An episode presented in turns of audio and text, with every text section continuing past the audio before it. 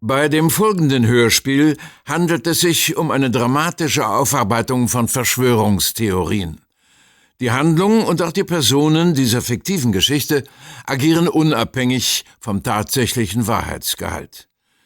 Die Theorien jedoch basieren auf Tatsachen und auf einer gründlichen Recherche. Monty-Rex. Nettes Outfit. Kim, kannst du nicht warten, bis ich herein sage? Machst du Trockenübungen vorm Spiegel? Zieh dir was über. Ich fahre währenddessen deinen Laptop hoch. Ich muss dir unbedingt was vorspielen. Was hast du denn da? Was ist das für eine CD? Psst, Ruhe. Warte, so. Sind die Lautsprecher angeschlossen? Sag mal, habe ich mich im Zimmer geirrt oder hast du tatsächlich aufgeräumt? Wonach riecht denn das hier? Das ist äh, Sauerstoff. ja, Samstagmorgen um 7 Uhr ist auch in Berlin die Luft noch in Ordnung. Das Fenster ist offen und die Pizzakartons hat der Bote abgeholt. Kann er angeblich noch verwerten oder so. Ähm, kennst du das Gerät da in der Ecke? Das ist ein echter, guter, nostalgischer Staubsauger. Sag mal, bist du krank, Georg? Äh, geht's dir nicht gut? Doch, warum? Ist alles bestens. Ehrlich? Also ich hätte gedacht, du würdest jetzt immer auf den Zimmerservice warten. Aber eigentlich ist es schön, dich wieder hier zu haben. Weil du im Adlon, das war, ich weiß nicht, irgendwie ungewöhnlich. Aber wenn es dazu gedient hat, dass du hier mal aufräumst, äh, kannst du gerne in meiner Bude weitermachen. War mir einfach zu spießig da. Lass mal stecken. Ich leih dir den Staubsauger. Was hast du da jetzt? Die Boxen sind übrigens nagelneu, super gut und angeschlossen. Mhm. Keine Joghurtbecher mehr, was? Okay, dann hör mal zu.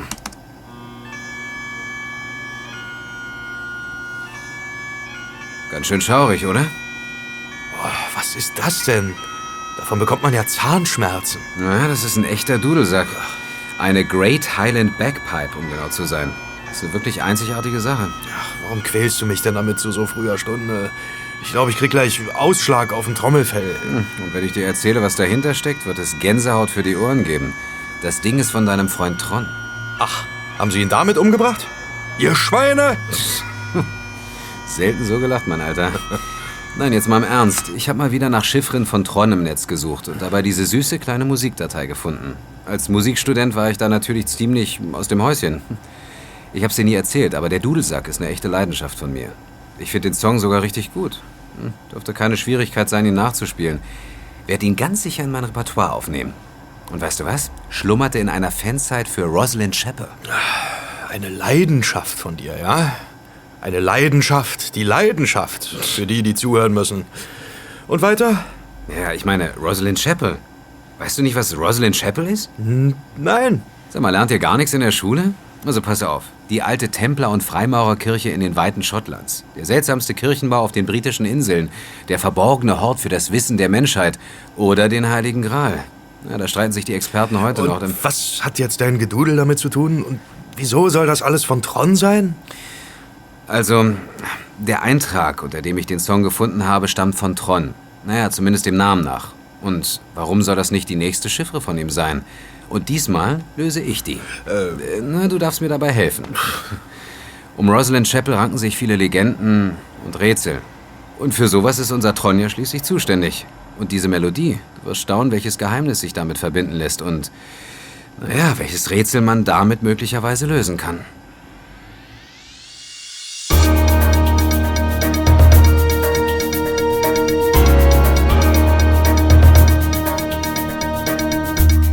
Sehr verehrte Zuhörer, alarmierende Meldungen erreichen uns aus dem neuen Kriegsgebiet Irak. Tatenlos sollen US-Soldaten zugesehen haben, wie das Archäologische Nationalmuseum in Bagdad geplündert und zerstört wurde. Mehrere Tage lang hatten bisher unbekannte Täter Zugang zu dem Gebäude und wüteten dort ungehindert. Über 170.000 sumerische, assyrische und babylonische Exponate sollen nun verloren sein darunter unschätzbar wertvolle und einzigartige Kunstschätze und unersetzliche antike Schriften. Verschwunden sei auch der Ausstellungskatalog, in dem sämtliche Exponate des Museums verzeichnet waren. So sei es jetzt nahezu unmöglich, den Weg des Raubgutes im freien Kunsthandel zu verfolgen, was darauf hindeutet, dass absolute Profis am Werk waren. Das ausgeräumte Gebäude habe den Eindruck gemacht, als ob die Plünderer sehr genau gewusst hätten, was sie suchten, sagte der Direktor des Bagdader Nationalmuseums, Donny George Buchanan, der Financial Times. Die amerikanische Armeeführung hat dem größten Kunstraub des Jahrhunderts völlig tatenlos zugesehen. So der Museumsdirektor wörtlich. Es ist alles wahr. Hörst du alles? Das von den Freimaurern, den Illuminaten, dieser ganze verrückte Verschwörungskram.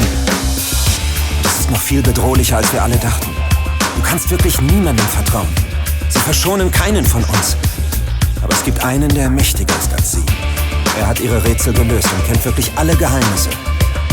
Offenbarung 23. Die Wahrheit ist unsterblich.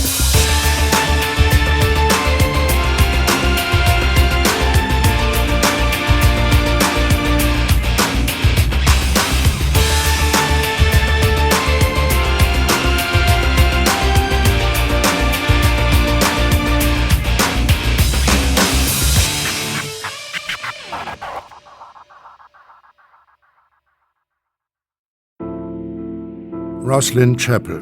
Hier führt die zwei Pilger Kim Schmidtke und Georg Brandt, den wir ja auch als Hacker T-Rex kennen, ihr Pfad schließlich hin. Das Wetter ist rau an diesem wie verwunschen wirkenden Ort im Norden der britischen Inseln, vor allem an einem Wintertag wie diesem. Die kleine Gemeinde Roslyn liegt keine sieben Kilometer südlich von Edinburgh, der Hauptstadt von Schottland. Und so haben es die beiden Freunde mit dem Taxi nicht weit vom Flugplatz aus zu ihrem Ziel. Doch das letzte Stück Weg zur legendären kleinen Templerkirche Roslyn Chapel müssen sie zu Fuß bewältigen.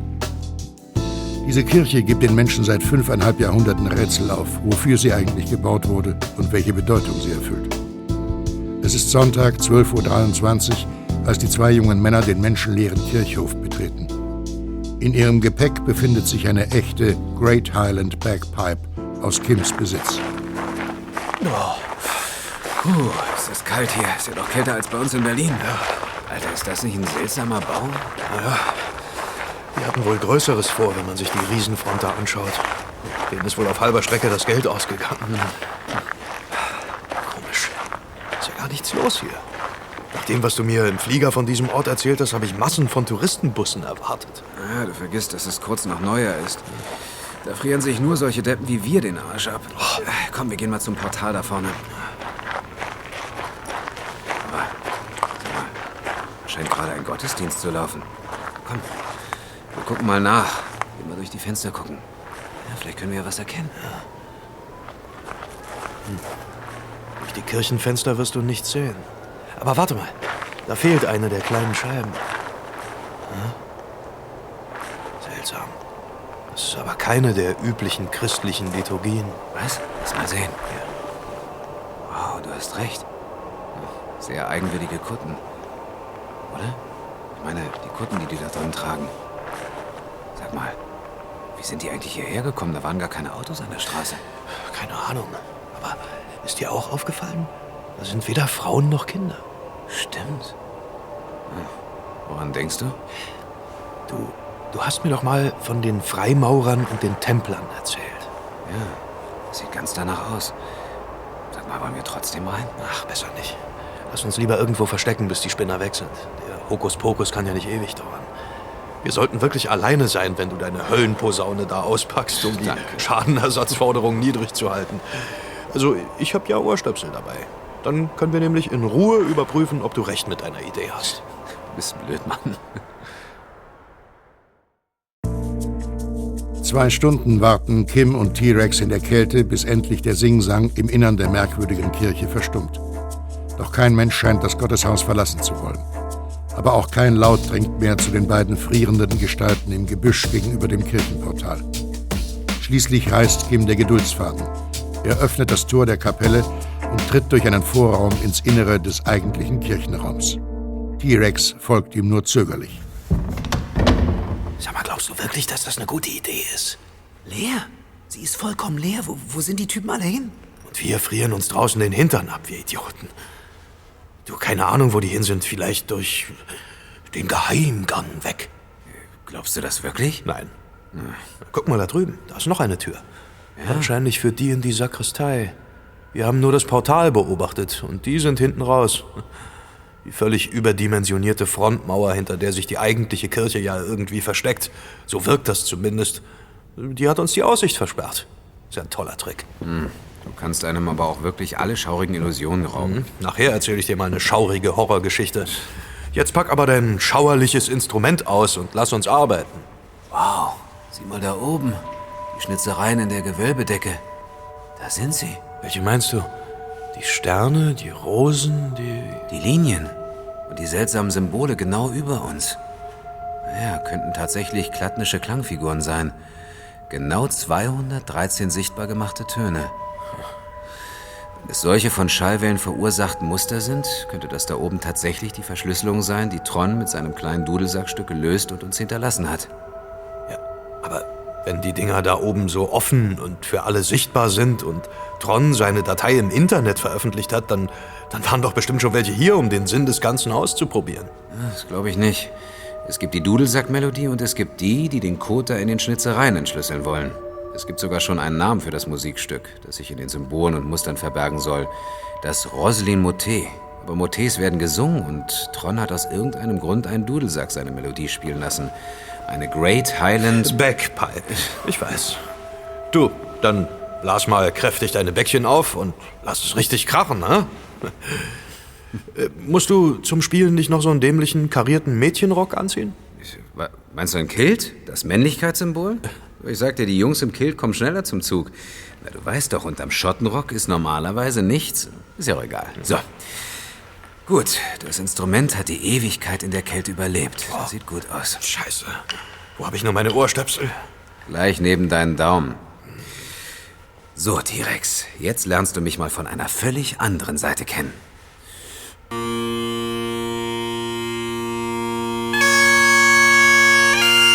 Gott, die Fenster werden zerspringen. Das Haus stürzt gleich ein. Sag mal, halt doch mal den Rand, Georg, ja? Das ist echte Kunst. Oh. Ich mach die Musik und du schaust, ob sich irgendwo eine geheime Tür öffnet, okay? Ah. Also.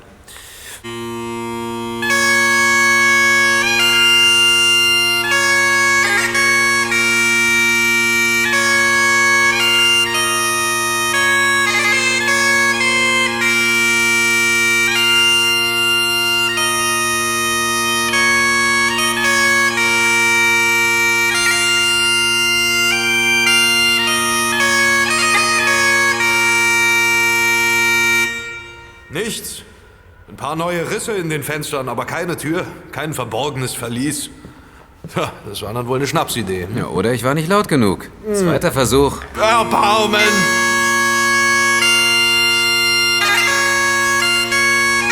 Hören Sie auf, verdammt! Hören Sie auf! Wie kommen Sie hierher? Und woher haben Sie diese verfluchte Melodie? Es dauert eine Schrecksekunde, bis Kim und T-Rex realisieren, wer der sehr gepflegte Mann in mittlerem Alter ist, der ihnen da unvermittelt gegenübertritt. St. Clair. Natürlich. St. Clair. Lange nicht gesehen. Hätte nicht gedacht, Sie noch mal wiederzutreffen. Ich glaube, wir haben da noch eine Rechnung offen, denken Sie nicht? Nein, glaube ich nicht. Ich habe Ihnen bei den Hirschen das Leben gerettet. Es war der einzige Weg, an die Wahrheit zu kommen. Sie sollten mir dankbar sein. Aber dieses Lied? Wo haben Sie dieses Lied her? Wieso? Kennen Sie die Melodie vielleicht? Sicher, ja. Sie aber wohl nicht, oder doch? Sehen Sie nach oben. Die Schnitzereien. Hat es also letztlich doch jemand entschlüsselt? Waren das etwa Sie, Herr Brandt? Bedauere. Es war Tron. Ich bin nur der, der seinen Chiffren folgt. In der Tat. Sieht so aus. Ah, also ist die Melodie echt. Wow, ich hab's gewusst. Aber wo ist die Tür oder das verborgene Tor, das sich damit öffnen lässt? Ist das St. Clair? Wissen Sie es? Sicher weiß ich es. Sie befinden sich hier in der Kirche meiner Väter. Einer meiner Urahnen, Sir William St. Clair, der zweite Earl of Orkney, hat diese Kapelle bauen lassen. Ja, verdammt, wo ist denn dieser verborgene Hort? Oder ist da längst nichts mehr zu finden? Na, ich meine den Schatz der Templer, das, das Wissen der Menschheit oder der heilige Gral? Haben Sie ihn? Sie suchen die verborgene Tür, die Sie mit Ihrer seltsamen Melodie öffnen können. Schöne Backpipe übrigens, die Sie da haben. Nicht gerade etwas, das für geschlossene Räume geeignet ist. Aber so konnte ich Sie ja sehr gut von draußen hören.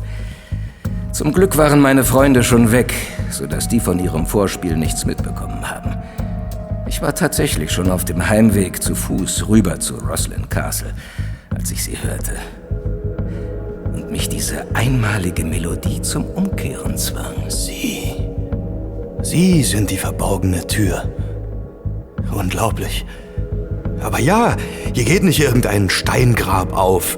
Die kleine Partitur ruft Sie herbei, St. Clair. Mehr nicht?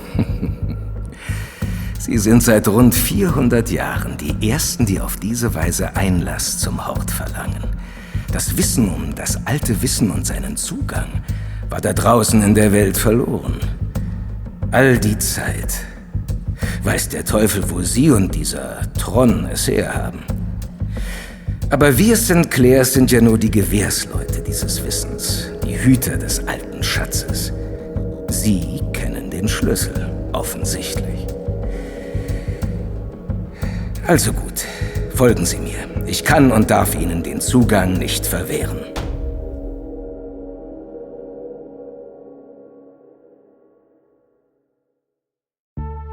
Anders als von den beiden Studenten erwartet, führt sie ihr merkwürdiger Gastgeber nicht in einen verborgenen Raum in oder unterhalb von Roslyn Chapel, sondern aus der Kirche hinaus über einen Feldweg in Richtung Süden.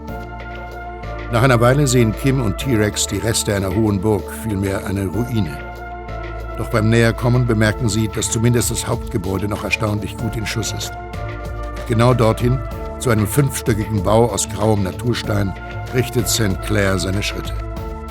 Roslyn Castle ist seit dem 14. Jahrhundert der Stammsitz dieser alten Familie. Ah, das Feuer im Kamin brennt noch. Gut. Was ist das hier für ein Raum? All die Schreibpulte und Bücherschränke. Das ist doch kein normaler Wohnraum, in dem man Gäste empfängt. Sind Sie denn normale Gäste? Aber ganz recht. Das ist kein Wohnraum, wenngleich ich die meiste Zeit genau hier verbringe, wenn ich in den Hallen meiner Ahnen verweile. Es ist ein Skriptorium, eines der ältesten überhaupt. Üblicherweise gab es solche Schreib-, Kopier- und Studierstuben ja nur in Klöstern, nicht in Privathäusern wie diesem Schloss. Ist das hier der Hort? Ja, die verborgene Bibliothek. Dies ist sie. Die St. Clairs bewahren seit über 600 Jahren das alte Erbe. Wir bewahren es hier, nicht drüben in der Kirche. Die dient nur zur Ablenkung. Und natürlich auch als Wegweiser. Aber wer beachtet schon eine alte Ruine, wenn nebenan ein so spektakulärer Bau steht? Und was hütet dieser Ort? Außer alten Möbeln? Na Bücher. Was sonst? Das alte Wissen der Menschheit. Es steckt seit jeher in Büchern. Die Schrift hat den Menschen erst in die Lage versetzt, Wissen und Wahrheit konservieren zu können. Für immer. Naja, zumindest für eine sehr lange Zeit. Keine Technologie, auch keine noch so moderne, kann Informationen, Wissen so lange konservieren wie ein Buch. Oder noch besser, eine Stein- oder Metalltafel. Und sollte doch etwas in den Jahrhunderten schadhaft werden, na dafür gibt es das Skriptorium. Dann wird es eben ersetzt, kopiert und konserviert. Hm. Und was für Schriften lagern Sie hier, St. Clair? Die besten, die seltensten, die begehrtesten, die wichtigsten, die wirklich wertvollsten. Sie sind doch Druide und Astrologe. Hat es was damit zu tun? Lagern Sie hier Ihre Sternenbücher, mit denen Sie Ihre ominösen Horoskope schreiben? Das ist doch Bauernfängerei. So, glauben Sie? Natürlich. Sterne können keinen Einfluss auf unser Leben hier auf der Erde haben. Sind Sie sich da absolut sicher, Sie kleiner Besserwisser? Nun, dann denken Sie einmal über Folgendes nach.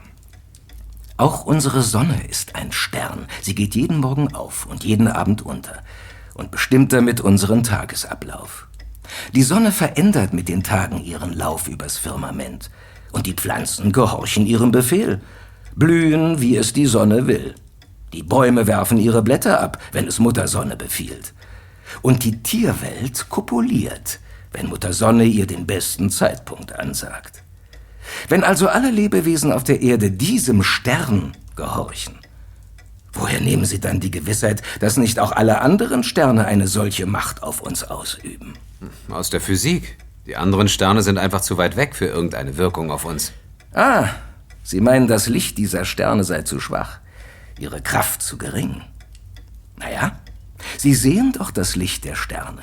Und zwar genau dann, wenn der andere so bedeutende große Stern für unsere Augen verloschen ist. Nachts, wenn wir alle schlafen, selig wie kleine Babys in ihren Bettchen, unschuldig und absolut wehrlos. Die Macht dieser Sterne wirkt in der Nacht. Haben Sie noch nie darüber nachgedacht, welchen Naturgesetzen Ihre Träume gehorchen? Sie müssen zugeben, Sie wissen nichts, aber auch gar nichts über das, was sich nachts in Ihrem Unterbewusstsein abspielt und was da auf Sie einwirkt. Und doch spüren Sie, wie genau dieses Unterbewusstsein Sie leitet und führt und tagsüber Ihre ach so bewussten Entscheidungen beeinflusst, als Intuition, als sechster Sinn, als Gefühl. Die dunkle Macht, die ihren hehren Verstand außer Kraft zu setzen vermag. Und Sie meinen, diese dunkle Macht, die kommt von den Sternen des Nachthimmels? Es kommt nicht darauf an, was ich meine. Was denken Sie? Vor allem, wenn Sie noch berücksichtigen, dass laut unserer christlichen Bibel ein Stern die Geburt des Jesuskindes angezeigt haben soll, der Stern von Bethlehem. Wieder ein Stern. Ich kann Ihnen nur sagen, glauben Sie ja nicht, dass die Sterne keine Macht hätten. Aber das ist doch nur Volksglaube, Aberglaube.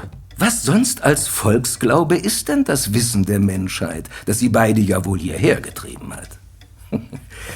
Schließen Sie einmal die Augen. Vertrauen Sie mir. Schließen Sie die Augen. So ist es gut.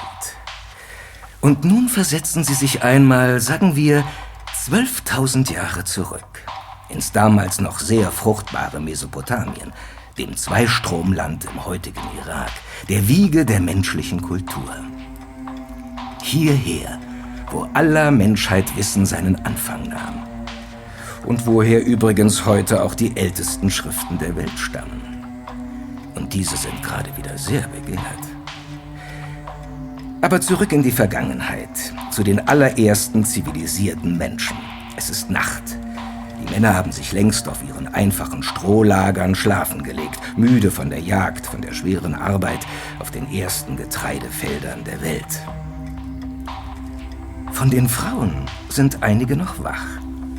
Sie haben Kinder zu versorgen, die noch keinen Tagesrhythmus kennen, die schreien, wenn sie Hunger haben, auch nachts. Diese Frauen, Mütter, sitzen vor ihren Hütten unter dem Nachthimmel und beobachten ihn. Die Frauen haben viele Kinder, sie haben eigentlich immer Kinder. Kinder waren der Sinn ihres Lebens, ihr Reichtum, ihre Altersvorsorge. So sitzen diese Frauen viele Nächte draußen, eigentlich jede Nacht. Und sie beobachten die Sterne, deren Rhythmus, ihre Wege. Einer der größten Zauber der Hohepriesterinnen der himmlischen Kybele war es, das Mondlicht verschwinden zu lassen. Mitten am Nachthimmel schaltete der Mond sein Licht aus. Ja, eine Mondfinsternis. Natürlich. Die Hohepriesterinnen sagten eine Mondfinsternis voraus, die sie aufgrund ihres Wissens über den Lauf der Sterne exakt vorausberechnen konnten. So einfach war das. Aus heutiger Sicht. Man nannte die Hohepriesterinnen oder allgemein die Astrologen des Altertums deshalb auch Mathesis, ein archaischer Ausdruck für Mutterweisheit, oder später Mathematici, was wörtlich übersetzt gebildete Mütter heißt. Meine Mathelehrerin war also eine kluge Mama, ja? Exakt. Übrigens ist auch Mama ein Begriff aus dem Vokabular des Zweistromlandes. Sie sehen jetzt also die Verwandtschaft von Mama und Mathe. Der Beobachtung der Mütter folgt die Berechnung der Mathematik. Die Hohepriesterinnen der Kybele kannten die Gesetzmäßigkeiten des Himmels und berechneten daraus das Eintreten der Himmelserscheinungen. Aber das wussten die anderen Menschen, vor allem die Männer natürlich nicht. Wissen ist Macht. Schon damals. Also sagen Sie nicht, die Sterne hätten keinen Einfluss auf unser Leben. Und wie sie Einfluss haben. Weil wir Menschen es wollen. Doch damit ist noch lange nicht das Ende dieser Geschichte erreicht. Nur den Ursprung aller Magie, alles Wissens haben wir jetzt. Doch es geht weiter. Weiter, als Sie sich das im Augenblick träumen lassen. Denken Sie ruhig einmal ausführlich darüber nach. Ach, aber ich werde müde. Mir sitzt die Zusammenkunft meiner Bruderschaft noch in den Knochen. Und ich hatte Ihren Besuch ja nicht erwartet. Lassen Sie uns bitte morgen weiterreden. Dann gibt es mehr der großen Geheimnisse.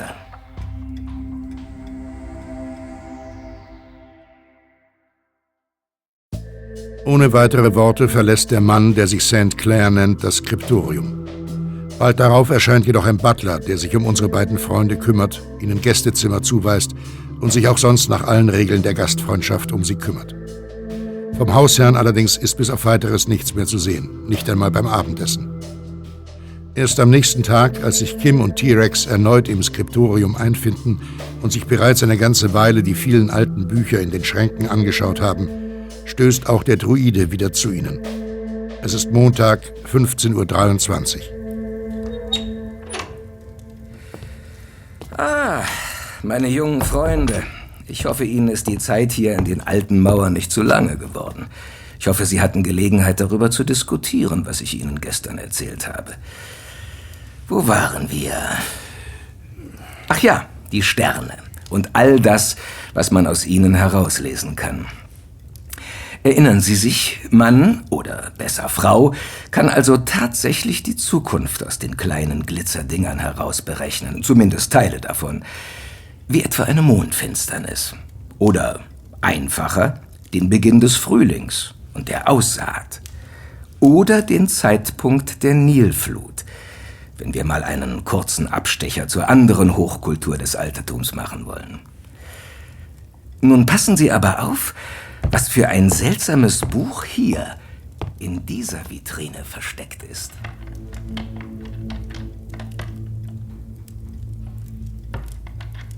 Was hält uns archaische Menschen denn davon ab, auch andere Dinge vorauszuberechnen? Nicht bloß Sternenbilder. Persönliche Schicksale zum Beispiel. Den Lauf der Weltgeschichte. Eben die Zukunft an sich. Genau. Nichts hält uns davon ab. Was haben Sie denn da? Wollen Sie jetzt mit uns Karten spielen, St. Clair? Wir sind ja eigentlich hier, weil Sie uns das geheime Wissen der Menschheit offenbaren wollten und... Moment, des Teufels Gebetsbuch. Das ist ein Tarot, stimmt's? Ein Tarotkartenspiel. Sieht ziemlich alt aus. Ganz genau, ein Tarot. Das ist wirklich geheimes Wissen der Menschheit, glauben Sie mir. Warum sonst sollte die Kirche es als des Teufels Gebetsbuch gebrandmarkt haben? Was ich hier habe, ist das älteste bekannte Tarot der Welt. Das verschollene Spiel von Filippo Maria Visconti. Es stammt aus dem frühen 15. Jahrhundert, das wertvollste Kartenspiel aller Zeiten. Gemalt von keinem geringeren als Michelino da Besozzo, dem Picasso des ausgehenden Mittelalters. Was halten Sie davon, wenn wir es einfach einmal ausprobieren, mit diesem berühmten Tarot die Zukunft zu enthüllen? Zumindest ein klein wenig. Sie wollen damit allen Ernstes wahrsagen? Ja, warum denn nicht? Erinnern Sie sich, dass wir gestern von den Hohepriesterinnen der Kybele sprachen? Sehen Sie, welche Karte ich hier in der Hand habe. Eine Hohepriesterin. Mit einem Buch in der Hand. Aber setzen wir uns doch. Hier, an diesen Tisch. Die hohe Priesterin symbolisiert das dunkle Wissen, das in meinen Büchern hier steckt. Die hohe Priesterin steht für die Seele, die Nacht, in der das Wissen gesammelt wurde, für das Unbewusste, auf das die Sterne wirken, auf die Träume und das In sich gehen. In der Liebe steht die hohe Priesterin für die Mütterlichkeit, natürlich. Bei Freundschaften für die tiefen, einem selbst unerklärlichen Bindungen im modernen Tarot, genau genommen in der großen Arkana, den Geheimnissen, wie Arkana aus dem Lateinischen übersetzt wird, sind diese insgesamt 22 Karten hier durchnummeriert. Die hohe Priesterin trägt dabei die Zahl 2, die Zahl der Frau. Und Sie meinen, auf diese Weise sind die Mächte der Sterne in diese Karten gekommen? Nicht die Mächte, die Gesetzmäßigkeiten, die für uns Menschen gelten. Schauen Sie. Hier der Narr, hier der Magier, die Herrscherin, der Herrscher, der hohe Priester, die Liebenden, der Triumphwagen, die Gerechtigkeit. Und hier der Gehängte, der Tod, der Teufel. Das kommt Ihnen doch vielleicht bereits bekannt vor. Wenn nicht, wird das sicher bald so sein. Und noch all die anderen Karten. So, Herr Brandt. Nun zu Ihnen. Was denken Sie, welche dieser Karten symbolisiert Ihre bedeutendste Frage an die Zukunft? Ach, Sinclair, Sie wollen mir wirklich wie eine alte Zigeunerin die Karten legen? Die Zigeuner wurden früher Gypsies, Ägypter genannt, wussten Sie das? Und das genau aufgrund dieses Wissens um die Geheimnisse des Tarot. Tarot. Haben Sie eine Ahnung, wo dieser Name herkommt? Hm, nee, kein Schimmer. Es ist ein Palindrom, das aus den Buchstaben des Wortes Tarot gebildet wird. Ein Satz, der vorwärts und rückwärts denselben Sinn ergibt. Und dieser Satz lautet Rota Taro Orat Ator. Und das wiederum bedeutet, das Rad des Taro erzählt von Hathor. Hathor ist die Muttergöttin der alten Ägypter. Hathor ist der weibliche Nachthimmel selbst, die mit ihrer Milch, den Sternen also, die Menschen nährt. Was glauben Sie, warum wir noch heute unsere Galaxie die Milchstraße nennen? Hathor wird auf Abbildungen auch als eine milchgebende Kuh dargestellt. Wie heißt denn diese Karte hier? Die scheint für mich die richtige zu sein. Die Welt. Eine bemerkenswerte Karte. Eine bemerkenswerte Wahl, die Sie da getroffen haben. Eine schöne Nackte in der Mitte des Bildes. Um den Eros dreht sich ja bekanntlich alles in unserer Welt. Er ist der Preis, den es zu erringen gilt, daher der Lorbeer drumherum. Und in den vier Ecken der Karte, das könnte man für die vier Evangelisten halten. Aber es sind die vier festen Tierkreiszeichen. Der Stier für den Frühling, der Löwe für den Sommer, der Adler, den wir heute als Sternbild des Skorpions kennen, für den Herbst und der Wassermann für den Winter. Die Karte trägt heute den höchsten Zahlenwert dieses Kartendecks. 21. Ich dachte, es wären 22 Karten. Ja, richtig. Die erste Karte, der Narr, oder heute würden wir sagen Joker, hat keinen Zahlenwert oder die Zahl 0. Legen wir also die Welt ins Zentrum. Wie mag nun Ihre Frage zu dieser Karte lauten, Herr Brandt?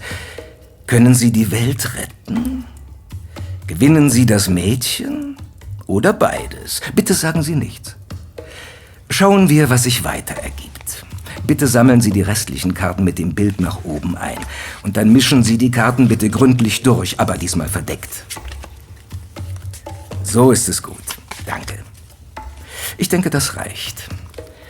Nun legen Sie bitte verdeckt vier Karten kreuzförmig um Ihre Weltkarte aus um Ihre Fragekarte herum. Fangen Sie unterhalb der offenen Karte an und legen Sie dann die drei anderen im Uhrzeigersinne ab. Ja, perfekt. Nun noch zwei Karten verdeckt hier an den Rand. Das werden später die beiden Orakelkarten sein, die wir nur vielleicht brauchen werden. Den restlichen Stapel können Sie verdeckt hier außen auf den Tisch legen. Sehr schön. Nun drehen Sie bitte die Karte unterhalb Ihrer Fragekarte um. Oh, der Gehängte. Der in diesem verdammten Berliner Park aufgehängte Tron. Könnte man denken, zumal diese Karte hier auch der Gekreuzigte genannt wird. Schauen Sie aber genau hin. Der Mann auf der Karte wurde an seinem linken Fuß aufgehängt. Das ist keine Strafe, die hier ausgeführt wurde. Es sieht doch eher nach Meditation aus, oder? Die Karte an dieser Stelle des ausgelegten Tarot soll Ihre ursprüngliche Frage erläutern, Herr Brandt. Und das tut es wohl auch. Sie haben, wie der Gehängte hier, Ihren ursprünglichen Standpunkt in letzter Zeit verändert, haben eine neue, radikal andere Perspektive eingenommen. Ihr Haupt ist nicht mehr zum Himmel gerichtet, sondern zu den Ursprüngen, zur Erde, zur Realität, dem Boden der Tatsachen. Sie wollen nicht mehr dem Himmel glauben, sie wollen wissen. Sie haben dabei sehr großen Mut beweisen müssen, sich in lebensbedrohliche Situationen gebracht. Aber dieses Auf den Kopf stellen ihres Lebens hat auch neues Blut in ihr Denken gebracht, ihre Seele belebt. Sehen Sie das Dreieck, das der Aufgehängte mit seinen Beinen bildet? Dieses Dreieck symbolisiert das Positive, das so neu in ihr Leben getreten ist. Aber Sie brauchen noch Hilfe. Aus dieser neuen Lage, in der Sie sich befinden, können Sie sich nicht alleine befreien. Um wieder beide Füße auf den Boden zu bekommen, brauchen Sie andere, die Sie in die richtige Richtung drehen. Als Erläuterung zu Ihrer Frage soll das wohl meinen, sind Sie tatsächlich auf dem richtigen Weg, den Sie da eingeschlagen haben? Die Antwort wird wohl für uns alle spannend werden. Nun die nächste Karte auf der linken Seite. Sie wird die Vergangenheit beschreiben. Ein alter Mann mit Laterne. Ein Mönch? Ein Eremit, der Einsiedler. Sie haben wohl früher sehr zurückgezogen gelebt, waren in sich gekehrt, vielleicht sogar abweisend, wenig Kontakte nach außen, aber auch viel Nachdenken. Sie haben ihre Dämonen gesucht und erkannt ihre Fehler. Sie kennen ihr Inneres sehr gut. Sie suchen seit jeher die höhere Liebe, die wahre Liebe, den Minnesang, das wortlose Verstehen mit einem anderen Menschen, die stumme, einvernehmliche Hingabe. Da wurde sie gegraben in all den Jahren, die wahre Tiefe, die ein heiliger Drachentöter für seine Arbeit braucht. Aber vergessen wir nicht, dieses Dasein haben sie radikal verändert. Sie haben sich mit dem Kopf nach unten an den Baum des Lebens gehängt. Aber das Erbe ihres alten Ichs wird nie verloren sein. Es ist der alte, ewige Teil ihrer Seele, mein Freund. Vergessen Sie das nie. Doch schauen wir jetzt, was die Gegenwart Ihnen bringt. Die obere Karte bitte. Der Teufel, oder? Oh ja, der Teufel, Le Diable, das ist interessant. Der gefallene Erzengel, den manche auch für Luzifer, den Lichtbringer, halten. Der Fackelträger, Gottes Widerpart, sein Gegenspieler, den Gott selbst erschaffen hat. Denn nur in einem andersartigen Gegenüber erkennt man sich selbst. Und ohne Gegenpol gibt es keine Entwicklung, keinen Pfad. Erst im Licht des einen, das auch das Licht des anderen ist, werden sie eins. Aber bis dahin lockt der Teufel, täuscht der Teufel. Der Teufel trägt eine Maske, zeigt nie sein wahres Gesicht, führt in Versuchung und legt uns in Ketten und Fesseln. Er weckt das Animalische, die Triebe und die Begierden, die jetzt und sofort befriedigt werden wollen. Der Einsiedler des Gestern geht den beschwerlichen Weg der Innenschau, bis er die Früchte seines Seins einsammelt. Der Teufel nimmt sich gleich, was er will, und die Rechnung wird dann später präsentiert. Im Heute, mein lieber Georg, müssen Sie wachsam sein. Falsche Freunde sind an Ihrer Seite. Gefährliche Verführer und Verführerinnen lauern. Oder sind Sie gar selbst zu diesem Teufel geworden? Da Sie ja die Kutte des Eremiten gegen den teuren Umhang des Fürsten der Finsternis getauscht haben. Stimmt irgendwie, T-Rex, wo du doch jetzt neuerdings 1000 Dollar Anzüge trägst? Fahr doch zur Hölle, Kim. Sie nehmen das alles noch nicht sonderlich ernst, oder? Hm. Nun die Karte für die Zukunft. Die rechte und letzte in dem Kreuz. Äh, drehen Sie sie bitte um. Eine Frau mit einem Löwen. Ich habe selten ein solch klares Tarot erlebt. Diese Karte symbolisiert die Kraft, manchmal auch die pure Lust. Es ist die elfte Karte der großen Arkana, die Mitte, das Zentrum. Kraft und Leidenschaft bilden die Mitte aller Geheimnisse. Elf. Die Karte des Magiers trägt die Eins. Die Kraft die zweifache Eins. Das macht zusammen zwei. Wie die Zahl der Hohepriesterin, die den wilden Löwen bändigt und sich hier die wilde Kreatur zum Verbündeten macht. Den Löwen finden wir auch auf ihrer Fragekarte, auf der Karte der Welt. Da steht ihr für den Sommer, die Sonne, das Wiedererblühen. Daraus leitet sich die Wiedergeburt ab, das ewige Leben, die Unsterblichkeit. Der Glaube an die Unsterblichkeit macht unüberwindbar. Er verleiht erst diese Kraft, die Stärke selbst. Nicht von ungefähr ist deshalb der Löwe das Symbolbild so vieler Herrschaftshäuser und Dynastien. Aber dem Löwen steht auf der Tarotkarte der Welt der engelsgleiche Wassermann diagonal gegenüber. Mit dem dazwischen, was die Frau zur Frau macht. Ihrem Körper. Der Adler, der einzige, der es an Hoheit mit dem Löwen aufnehmen kann, gehört zum Wassermann. Zum Löwen jedoch gehört der urgewaltige Stier. Und was bedeutet das? Na, es dreht sich um Frauen. Es dreht sich bei uns Männern ja immer um Frauen. Eine wilde Löwin und eine engelsgleiche Wassernymphe, schätze ich. Zwei wunderschöne Körper, aber nur eine passt zu ihrem auf den Kopf gestellten Leben, Herr Brandt. Achten Sie auf die Stellung der Beine der Schönen auf der Tarotkarte. Die Welt. Die sind ja auch so gekreuzt wie bei dem Gehängten. Nicht genau so. Sie stehen spiegelverkehrt dazu. Beide bilden einander ein Gegenüber, das zueinander gehört, zueinander passt, einander ergänzt.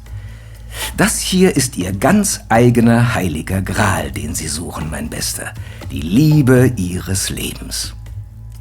Und Ihre Zukunft sagt, Sie werden sehr viel Kraft aus dieser Suche ziehen. Wobei da auch immer die Gefahr des Übermuts mitschwingt, des Hochmuts, der das rechte Maß an Feingefühl vermissen lässt.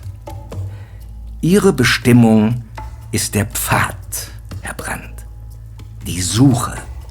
Die große Suche. So sagt es das Tarot. Sagt es das? Mhm.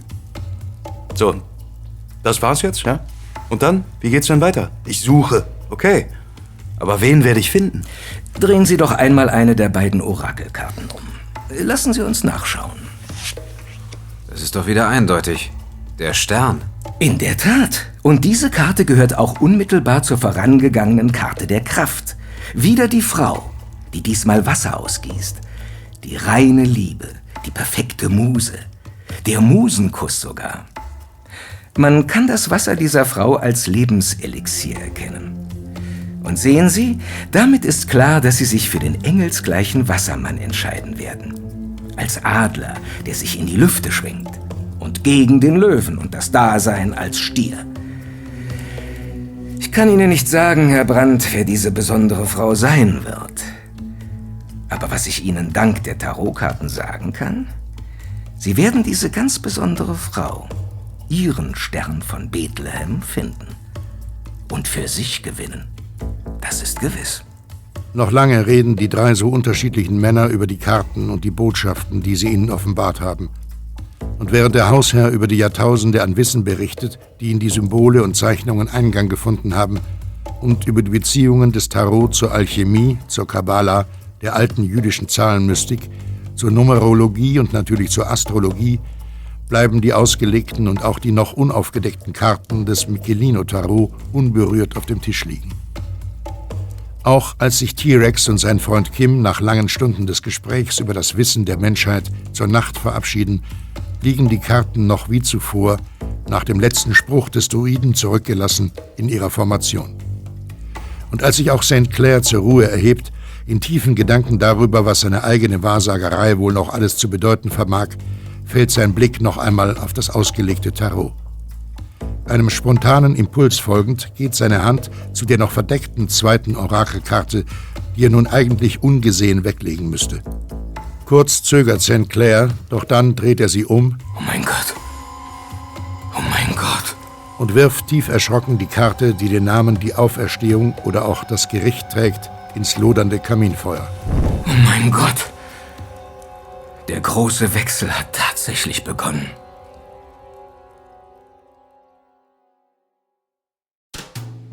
Es ist Dienstag 11.12 Uhr, als sich das Trio ein drittes Mal im Skriptorium von Roslin Castle zusammenfindet, um weiter über das Wissen der Menschheit, das ja auch das Wissen der Alten ist, zu reden.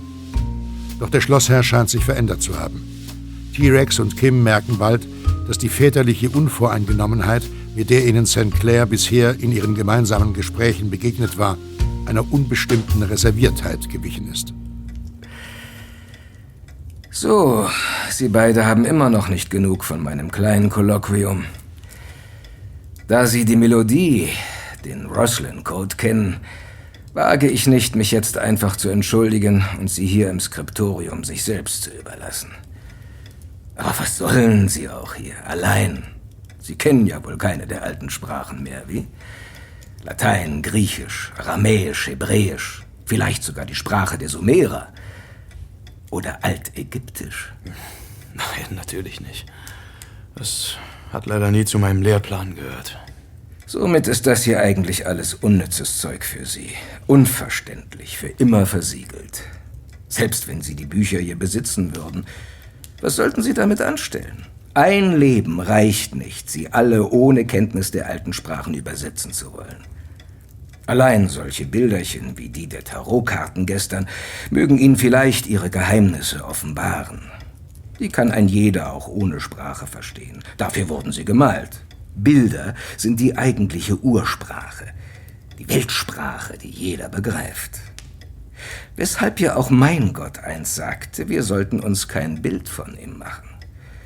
Denn dann hätten wir ihn vielleicht doch noch verstanden. Und seine Priester verbrannten die Karten, die ich ihnen zeigte. Wovon faseln Sie? Wovon ich fasele?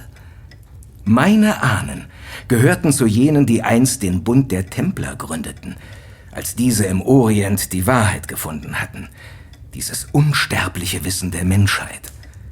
Es waren sieben plus zwei, also neun Ritter, die diese Bruderschaft schufen.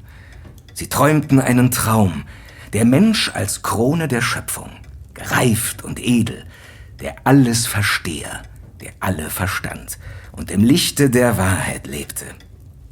Die Ritter mehrten ihre vornehme Bruderschaft. Doch war es für andere einfacher, die Menschen in Angst zu halten, als ihnen allen die Fackel der Erkenntnis zu reichen. Meine Bürde ist nun erkennen zu müssen, dass auch mich all die Jahre meines Lebens die Angst beseelt hat, wie meinen Gott, der nicht erkannt werden wollte.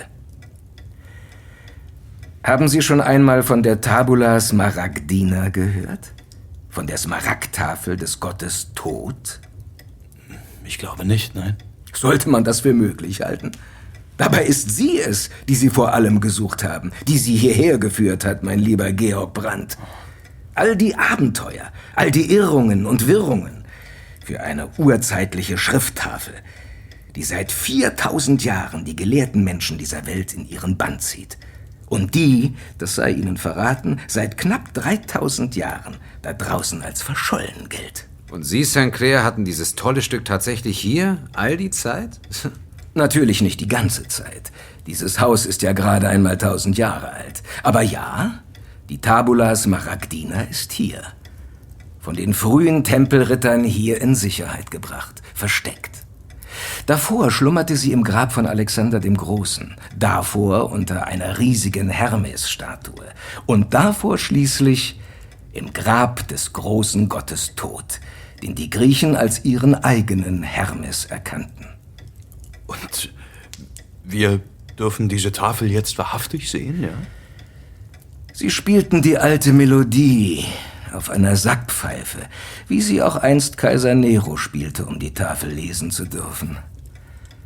Ja, Sie dürfen sie sehen. Die echte, nicht eine der vielen Abschriften.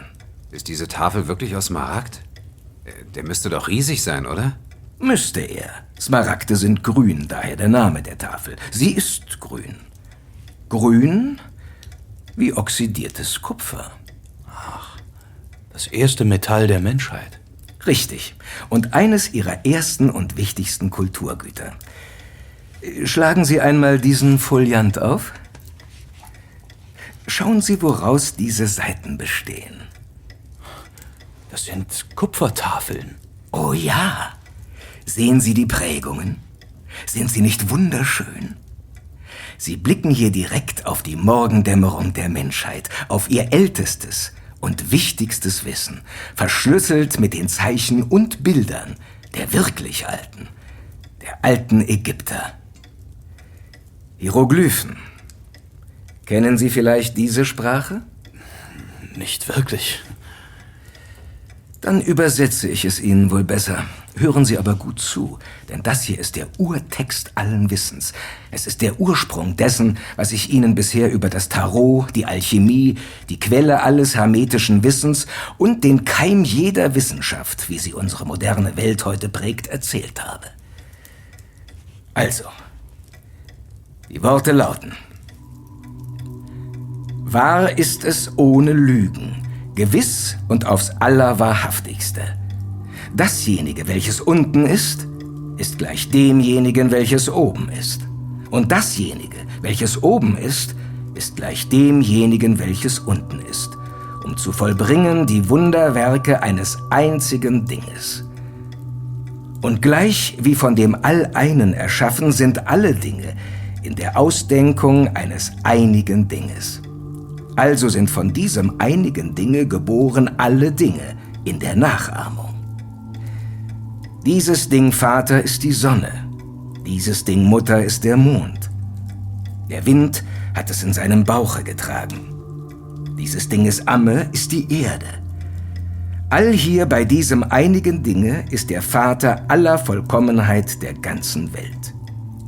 Desselben Dinges Kraft ist ganz beisammen, wenn es in der Erde verkehrt worden ist.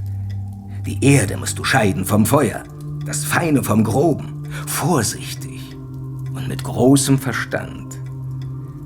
Es steigt von der Erde gen Himmel und wieder herunter zur Erde und empfängt die Kraft der oberen und der unteren Dinge. Also wirst du haben die Herrlichkeit der ganzen Welt. Derohalben wird von dir weichen aller Unverstand. Dieses einige Ding ist von aller Stärke die stärkste Stärke, weil es alle Stoffe überwinden und alle Festigkeit durchdringen wird. Auf diese Weise ist die Welt erschaffen. Daher werden wunderliche Nachahmungen sein. Die Art und Weise derselben ist hierin beschrieben. Und also bin ich genannt der dreigestaltige Tod, der ich besitze die drei Teile der Weisheit der ganzen Welt. Was ich gesagt habe von dem Werk der Sonnen, daran fehlet nichts. Es ist ganz vollkommen. Das war's? Ein Rätseltext? Das soll es sein, die Quintessenz allen Seins? Der Wind hat es in seinem Bauche getragen. Klingt nach dem Schlüsselsatz von diesem mystischen Quatsch. Aber was trägt also der Wind in seinem Bauch? 200 Generationen Forscher haben sich daran die Zähne ausgebissen. Eine Idee hat sich allerdings schließlich durchgesetzt. Und welche? Am Anfang war das Wort. Na klar, der Wind trägt das Wort durch die Luft. Ja, am Anfang war das Wort. Im griechischen Manuskript dieser Textzeile aus dem Johannesevangelium der Bibel steht für Wort das griechische Logos, das noch eine weitere Bedeutung impliziert. Logos. Hm. Wie Logik. Bedeutung dessen, was etwas ist. Der Wind trägt die Sprache, das Wort und damit die Bedeutung, den Sinn dessen, was gesprochen wird. Es steigt von der Erde gen Himmel und wiederum herunter zur Erde und empfängt die Kraft der oberen und der unteren Dinge. Also wirst du haben die Herrlichkeit der ganzen Welt. Derohalben wird von dir weichen aller Unverstand. Dieses einige Ding ist von aller Stärke die stärkste Stärke, weil es alle Stoffe überwinden und alle Festigkeit durchdringen wird. Auf diese Weise ist die Welt erschaffen. Es ist das Logos, das Wort. Und wie passt die Zeile, dieses Ding Vater ist die Sonne, dieses Ding Mutter ist der Mond in diese Interpretation? Ich habe die Sonne noch nie flüstern gehört. Sie müssen es metaphysisch verstehen. Die Sonne der höchste Gott, der Mond seine Gefährtin. Die Christen würden sagen, sein Sohn vereint zur Dreieinigkeit Vater Sonne, Sohn Mond und Heiliger Geist Logos, das Wort, das verkündet. Dieser Text, legitimiert durch die Menschheitsgeschichte, ist der Ursprung dessen, was Sie und ich heute als Religion kennen. Aber es gibt auch eine Kehrseite der Medaille. Wie schon gesagt, dieser Text beinhaltet auch den Ursprung der Alchemie, der alten Kunst der Goldmacher. Wie passt das alles zusammen? Desselben Dinges Kraft ist ganz beisammen, wenn es in der Erde verkehrt worden. Die Erde musst du scheiden vom Feuer, das Feine vom Groben, vorsichtig und mit großem Verstand. Und dann hieß es ja noch, daher werden wunderliche Nachahmungen sein, die Art und Weise derselben ist hierin beschrieben. Ich bewundere Ihr Gedächtnis, Herr Brand. Wirklich bemerkenswert. Ja, die Erde musst du scheiden vom Feuer, das Feine vom Groben. Das klingt doch schon sehr nach metallischer Läuterung durch das Feuer. Das Feuer. Licht. Die Alchemisten der letzten 2000 Jahre haben in diesem Text den Stein der Weisen beschrieben gesehen, mit dem man unedle Metalle wie Quecksilber in Gold verwandeln könnte. Man nennt diesen Stein der Weisen auch roter Löwe, rote Tinktur oder großes Elixier wobei das Wort Elixier sich aus dem arabischen El-Ixir entwickelt hat, was wiederum übersetzt Stein der Weisen bedeutet. Der Stein der Weisen, das Elixier, wurde stets auch als ein mächtiges Heilmittel angesehen, als das Lebenselixier. Woher kommt denn der offensichtliche Bezug dieses Steins der Weisen zur Farbe Rot? Davon steht doch nichts in Ihrer Smaragdtafel, oder habe ich da was überhört? Auch das ist im Grunde ein ungeklärtes Rätsel.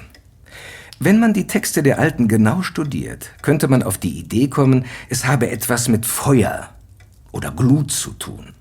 Um Metalle zu gewinnen oder zu läutern, muss man sie schmelzen. Im Feuer, in der Glut. Beides bekanntlich ziemlich rot. Wenn man daraus aber ein Heilmittel machen wollte, wird das ziemlich ungemütlich, oder? Nicht unbedingt. Für das Feuer und die Glut brauchten die Alchemisten Holz oder Kohle. Meist benutzten sie Holzkohle, die sie selbst in Meilern herstellten. Damit konnten sie höhere Temperaturen erreichen als nur mit einem Holzfeuer. Nun ist es so, dass eine bestimmte Form von Kohle, die wir heute als Aktivkohle kennen, auch sehr brauchbare medizinische Eigenschaften hat. Etwa bei Vergiftungen oder auch bei Durchfallerkrankungen. Es gab und gibt Verfahren, zum Beispiel aus Blut durch kontrollierte Verdampfung und Verbrennung, solche medizinische Kohle zu gewinnen. Letztlich baut ja jedes organische Material irgendwo auf Kohlenstoff auf.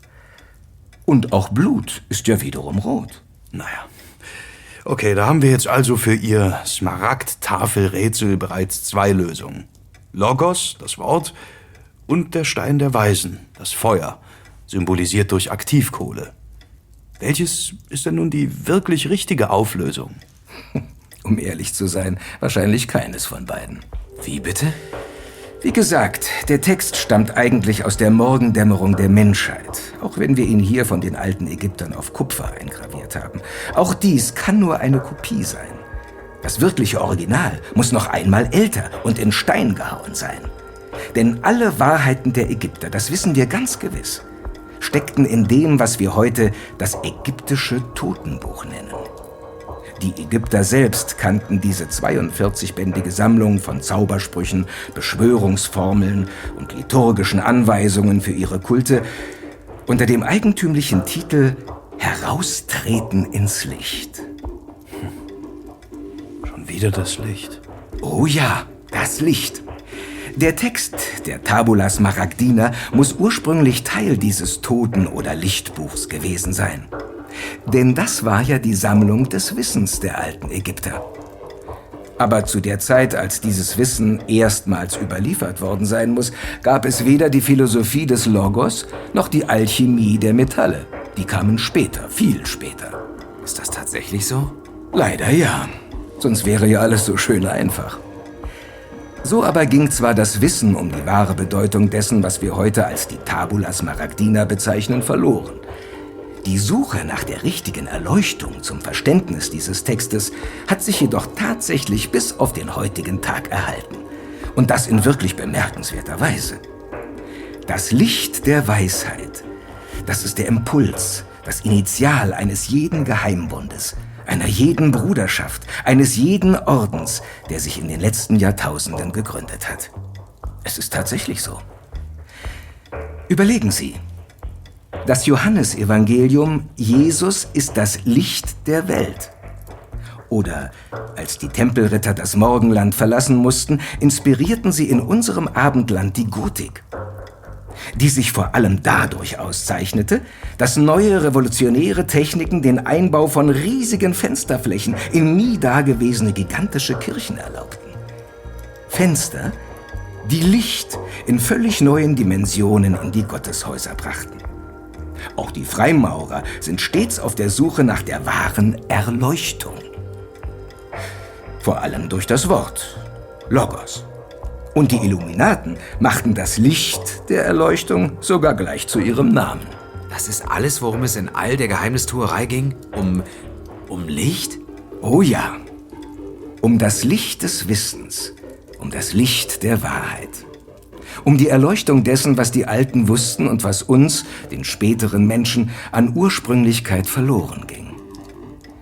Der Rest ist Mystifizierung, weil man die alten Wahrheiten nicht verstand und sie dann eben so deutete, dass man zumindest so tun konnte, als hätte man sie verstanden.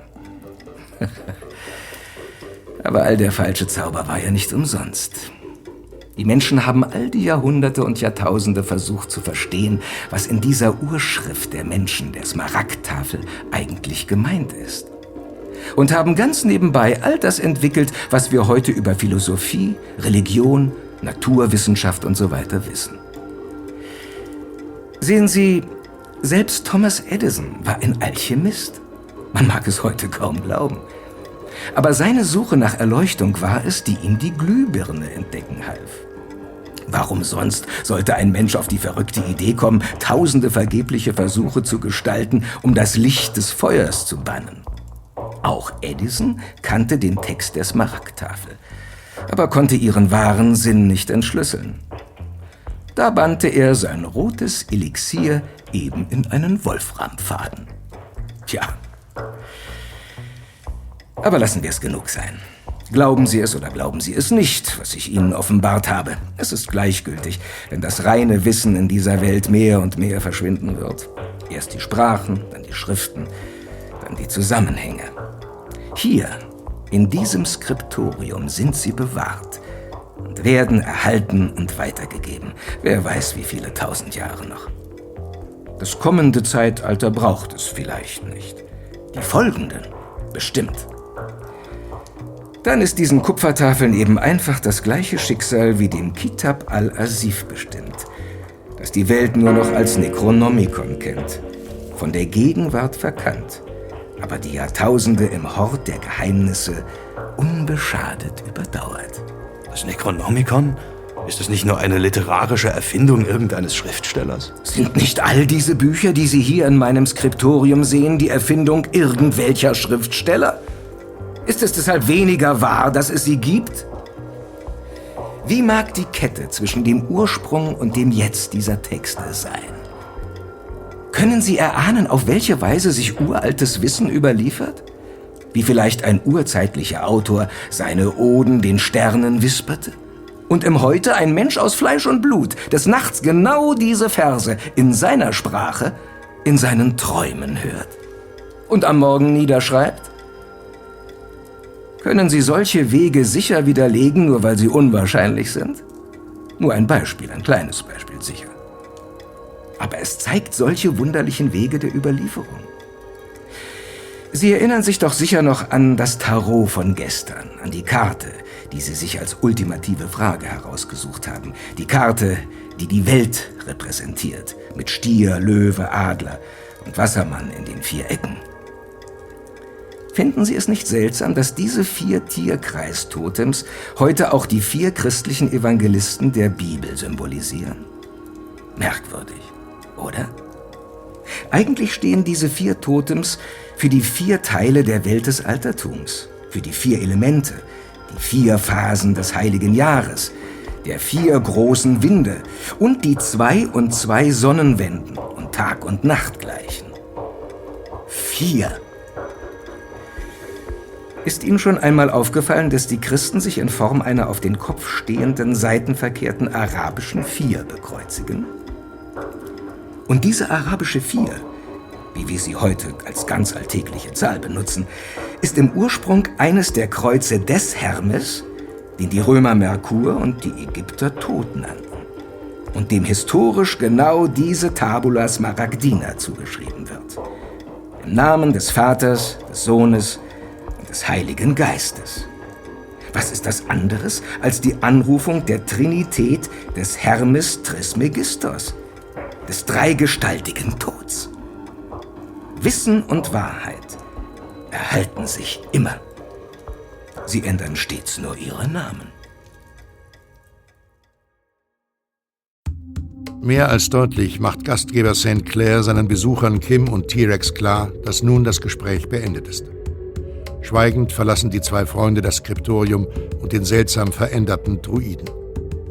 Die jungen Männer sind jedoch unschlüssig, ob sie jetzt nicht einfach abreisen sollten.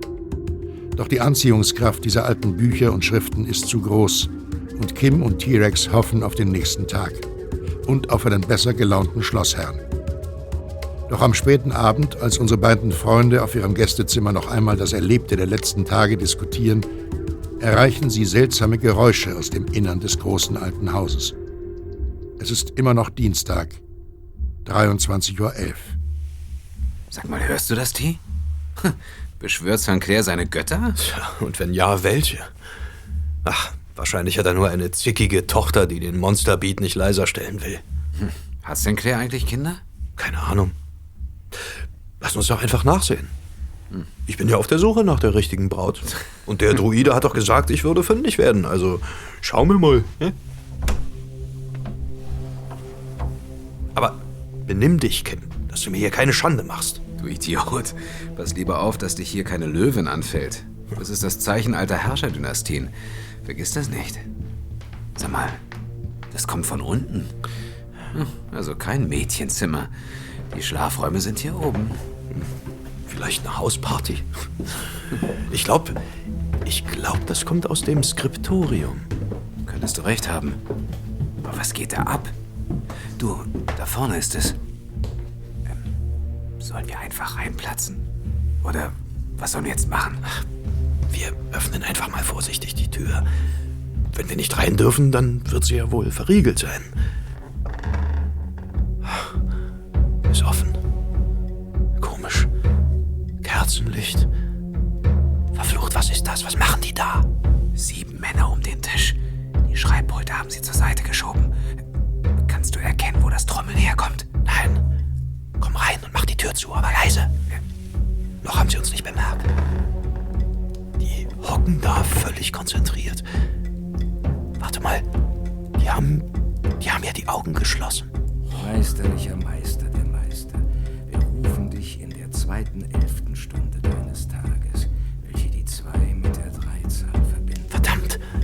Weißt du, was das hier ist? Na klar. Eine Seance. Idioten beschwören Geister. Das Necronomicon. Wir hätten gewarnt sein sollen.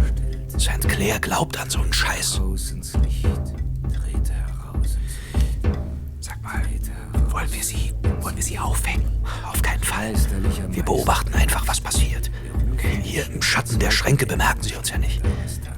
Wir hatten ja das Sesam öffne dich zu diesem Saal. Also bleiben wir zum Lernen und Staunen. Sag mal, kennst du die anderen Typen? Nein, das könnten welche von denen aus der Kirche sein, aus Roslyn Chapel. St. Clairs Druidenbrüder. Aber sei mal ruhig. Vielleicht können wir ja verstehen, was der Knabe da murmelt. Mes Trismegistos, meisterlicher Meister der Meister. Wir rufen dich an in der zweiten elften Stunde deines Tages, welche die zwei mit der Dreizahl verbindet. Des Tages deines Dreigestirns, das uns Menschen den Weg weist.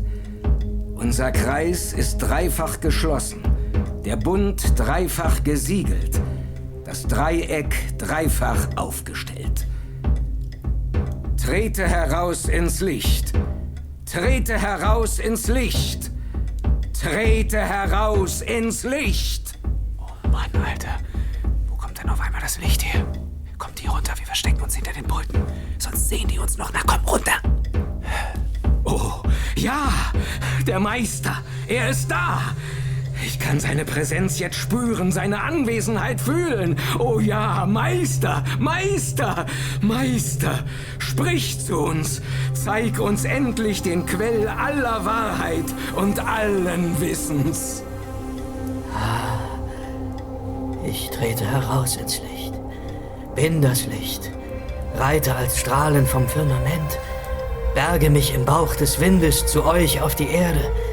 Ich brenne euren Boden, wärme die Saat, lasse alles sprießen, dunste das Wasser, bringe den Regen. Meine Mutter ist die Sonne, mein Vater der Mond, und ich bin ihr Licht, ihre Helligkeit, ihre Wärme, die auch euch das Leben ist. Ich wachse als Baum, die Erde als Amme, verstecke mich in seinem Stamm, brennt meine Zweige, befreit meinen roten Leib, lasst mich leuchten und lodern, von rot zu weiß, und ich schenke euch meine Schätze, mein Gold, mein Silber, mein Elektron. Wie oben bei Mutter und Vater, so wirke ich unten bei euch.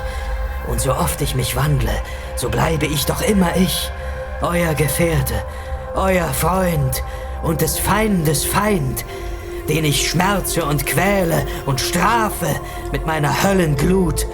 Ich wandle mich und wandle mich und wandle mich, doch bleib ich ich, das Licht, die Kraft, die reine Lebensenergie, von aller Stärke die stärkste Stärke, weil ich alle Stoffe verbrennen und alle Dinge durchdringen kann, seit meine Mutter mich gebar, in ihrem Sternenleib. Euch zum Zeichen. Also bin ich genannt das dreigestaltige Licht, das seit Anbeginn von Sonne, Mond und Sternen zu euch spricht.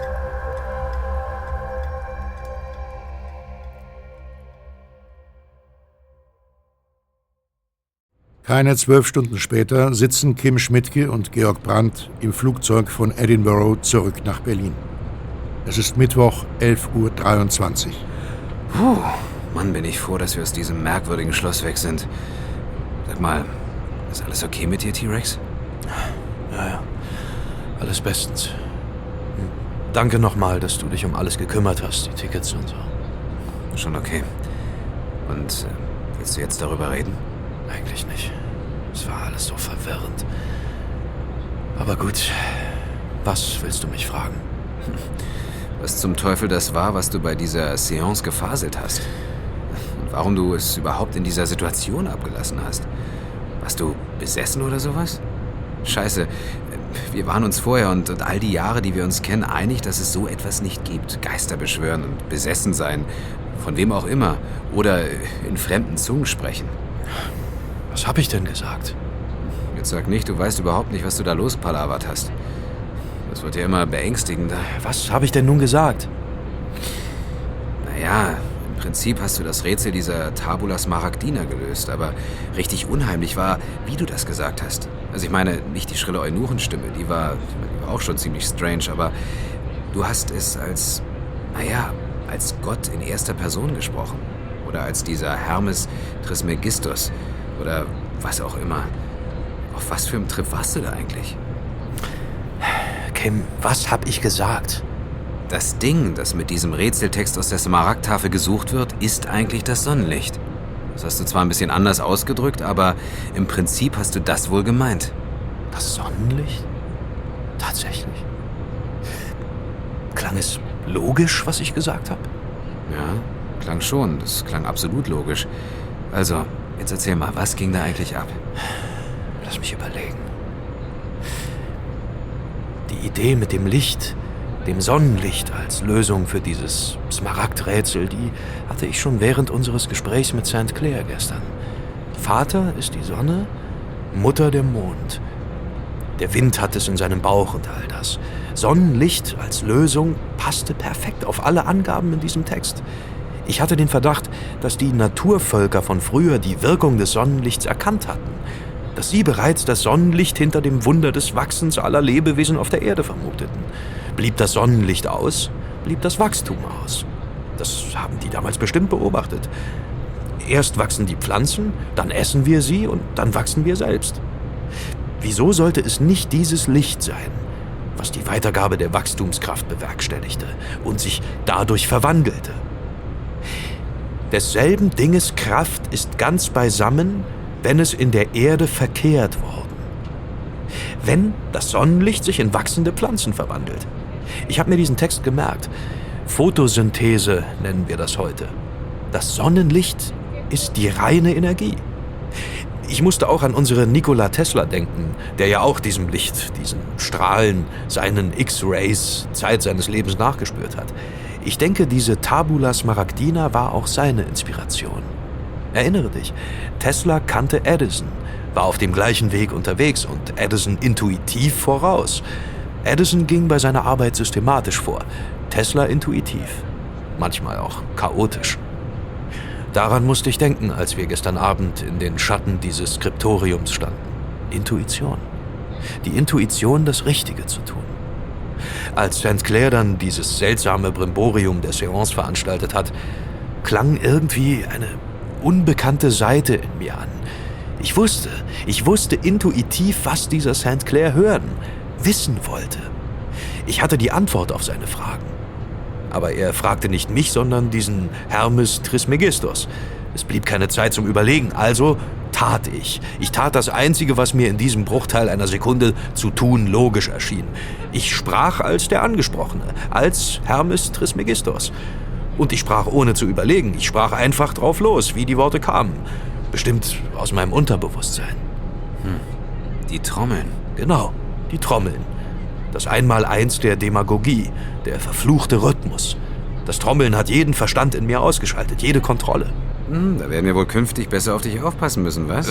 Wenn du für so einen Mist empfänglich bist. Hermes, ja? Der göttliche Georg.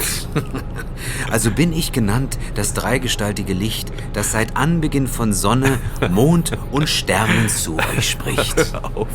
Du bist doch nur neidisch, dass ich die engelsgleiche Wasserfrau kriege. Ja. Was ist denn los? Ich musste an eine Warnung denken, die mir St. Clair eben bei unserer Abreise mit auf den Weg gegeben hat. Er hat gesagt, passen Sie auf sich auf, Herr Brandt. Der rote Löwe schläft nicht. Er hat gerade erst die ältesten Schriften der Welt an sich gebracht, die ihm enthüllen werden, was auch Sie uns als wahrer Hermes enthüllten. Und er hat das zweit- und drittälteste Tarot der Welt in seinem Besitz. Er wird es wie wir anzuwenden wissen. Es gibt eine Macht, die auch die sicherste Prophezeiung zerbrechen kann. Hast du eine Ahnung, was damit gemeint sein könnte?